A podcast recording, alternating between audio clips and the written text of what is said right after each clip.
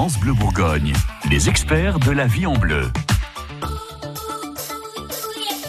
Votre magazine du quotidien vous encourage à faire des photos quand vous partez en vacances.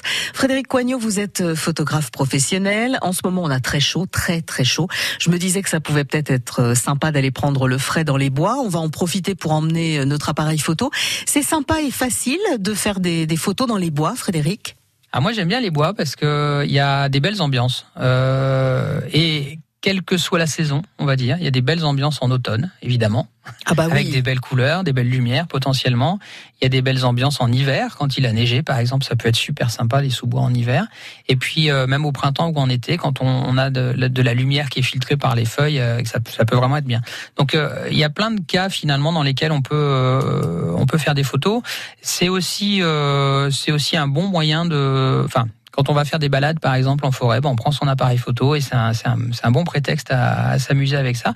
Donc finalement, c'est un endroit qui est assez idéal pour, pour les images.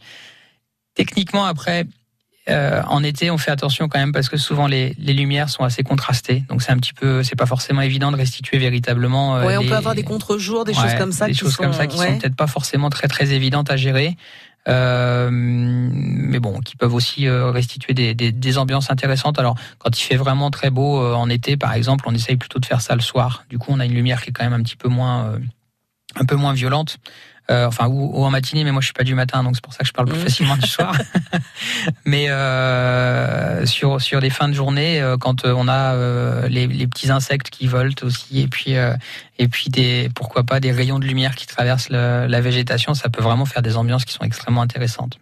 Et puis, sauf évidemment si on fait de la photo animalière, mais sinon on n'y va pas dans l'espoir d'apercevoir euh, un lapin, un sanglier ou je ne sais quoi. C'est la cerise sur le gâteau si ça survient. Ouais, exactement. Euh, en journée, c'est assez peu probable parce qu'en règle générale, les animaux, surtout en été, par exemple, ils sont, ils se mettent au frais et puis on les voit pas. Euh, alors, je suis pas spécialiste animalier, mais euh, par expérience, en tout cas, je me suis rendu compte de ça.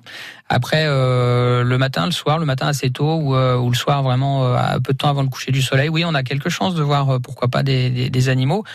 C'est le petit euh, c'est le petit plus. C'est le petit plus dans la dans la balade. Après mettre ça en image pas forcément toujours évident parce que ça nécessite quand même du matériel un peu particulier et de la technique un peu particulière.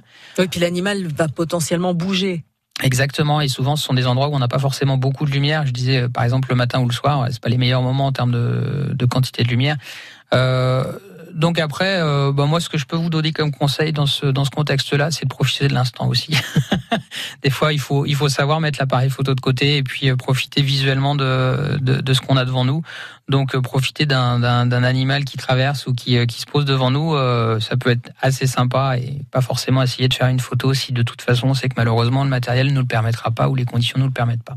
c'est quand même atypique un photographe qui vous dit d'observer la nature plutôt que de la prendre en photo. N'empêche que c'est vrai que quand vous avez une bestiole qui est sur le point de traverser, il euh, faut aussi savoir profiter un petit peu de l'événement avant de dégainer son appareil. Si vous avez envie de réécouter ce conseil ou de faire connaissance avec tous nos experts, vous pouvez les réécouter quand bon vous semble sur francebleu.fr. France Bleu Bourgogne.